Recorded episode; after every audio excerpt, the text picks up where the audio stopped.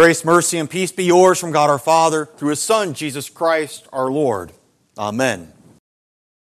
The Word of God that calls for our attention this morning comes to us from the Gospel reading from Luke chapter 9, particularly verses 30 and 31. Behold, two men were talking with him, Moses and Elijah, who appeared in glory and spoke of his departure, which he was about to accomplish at Jerusalem. So far, our text. The Transfiguration story is a common one. We hear it every year, where Jesus takes his inner circle of disciples up on the mountain to pray. Why was Jesus praying? Well, first, to give an example for his disciples of truly praying, Thy will be done, as we do in the Lord's Prayer.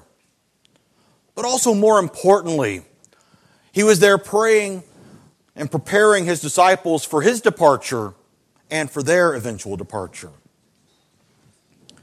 And why were the disciples praying? Well, because they had no clue what was going on. Eight days earlier, Peter had confessed Jesus to be the Christ. Then Jesus immediately prophesied about his death and talking about taking up your cross and following him.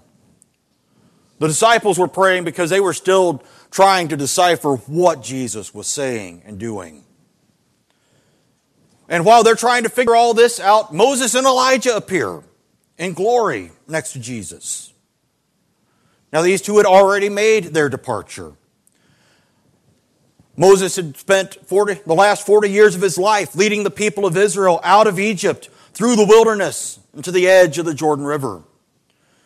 Deuteronomy tells us that even at 120, his eye was undimmed and his energy not abated. If only we could all make it to 120 and still feel like we were 20. But on his, one of his last days, God led him up to the top of Mount Pisgah, which is on the opposite side of the Jordan River from Jericho. And the Lord showed him all the land that the Israelites were going to inherit from north to south, from east to west, all of it. As we'll see next week, Satan imitates this vision in his second temptation of Jesus, showing him all the kingdoms of the world in a moment in time. But the vision that God gave to Moses told him that he could die knowing that his work was done. That Joshua would take over and bring the people across the Jordan and do everything that the Lord had commanded. So God buried Moses in the land of Moab opposite Beth Peor, but no one knows the place of his burial to this day. Then you have Elijah. Elijah was the prophet bold, standing up against King Ahab and Queen Jezebel and their idolatry that they were demanding of the Israelites. He was the one who stood upon the top of Mount Carmel, fighting those prophets of Baal in a battle of the sacrifices, calling down fire from heaven to consume his sacrifice, showing that God, the Lord, is the true God. Then a little while later, Elijah is taken up by a whirlwind with chariots and horses of fire. One of the two men in the Bible to never die. He was taken into heaven alive. These two appear in glory on the Mount of Transfiguration to preview what the resurrection body would look like for the apostles, but also to remind them that everything they need to know about Jesus is written in their words. All they have to do and figure out has been there right in front of them all along. And as Jesus is praying, his appearance has changed and his clothes become dazzling white.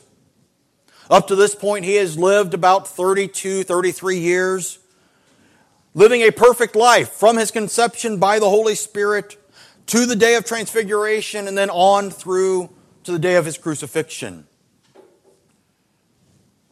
And they were talking, the three of them on the mountaintop, about his departure that he was about to accomplish at Jerusalem.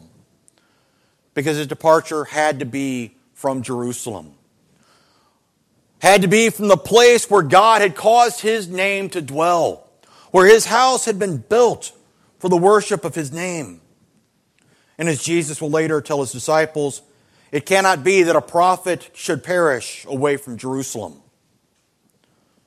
But where Moses and Elijah's departures were off in a barren place with barely any witnesses, Jesus' departure would be in front of friend and foe alike.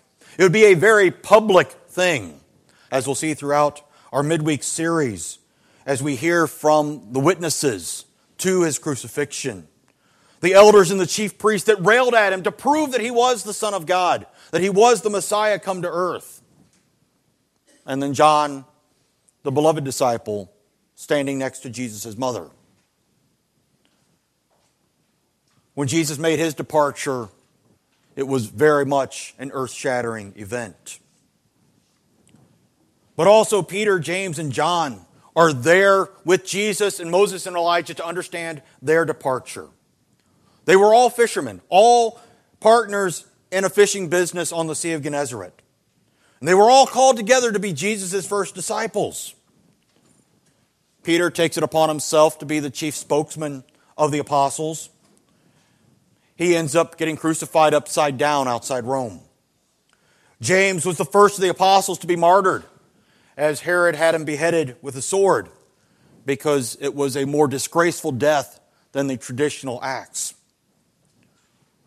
John took Mary into his home after the crucifixion and later went on to Ephesus. In his old age, he was exiled to the island of Patmos where he received the revelation. And he becomes the only disciple to die of natural causes. And even on the day of their deaths, they are all still waiting for that moment to come again. That moment where they will see the resurrection of the last day. The day that Jesus had promised and shown to them at the Transfiguration. But Jesus is also up there on the mountain for you, for you to understand your departure. Your life is filled with various callings and vocations. No two people are identical. And your death will be in whatever form God has chosen because He has numbered your days and encourages you to number them so that you may get a heart of wisdom. And in life and in death, we await the resurrection of the last day. Remembering the Christian's greatest and most difficult prayer Thy will be done. Because that is the hardest prayer to pray. So, what is God's will? What does Jesus say at his transfiguration is God's will? Well, Jesus doesn't say anything. In fact, it's God the Father speaking from the cloud who says what his will is. This is my Son, my chosen one. Listen to him. What fitting words for the disciples that are scrambling, trying to figure out what Jesus has been talking about the last couple of weeks or the last couple of years, even. Figuring out what Moses and Elijah are doing here. Trying to rationalize and categorize everything, which is why Peter suggests building three tents so they have a little bit longer so he can figure all this out. They were overcome with awe and wonder of what they were seeing. Therefore, the cloud overcame them. So it, it's not about what they saw, it's about what they heard. And our ears need to be open for God's Son, His chosen one. We do not believe in Jesus because we have seen Him. Because unless somebody is not telling me something, none of us have. But as Paul writes to the Corinthians, we walk by faith not by sight. And later he'll write that faith comes by hearing, and hearing by the Word of God. That is where our faith comes from. Listening to Him. Listening to Him as He speaks in the Gospels. Listening to His Word as He gives it to the law of Moses and the prophets, like Elijah.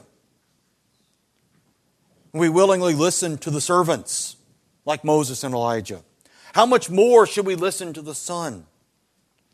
Because the disciples knew the words of Moses and Elijah. They knew the law and the prophets because that was the core of their studies in school, was studying the scriptures.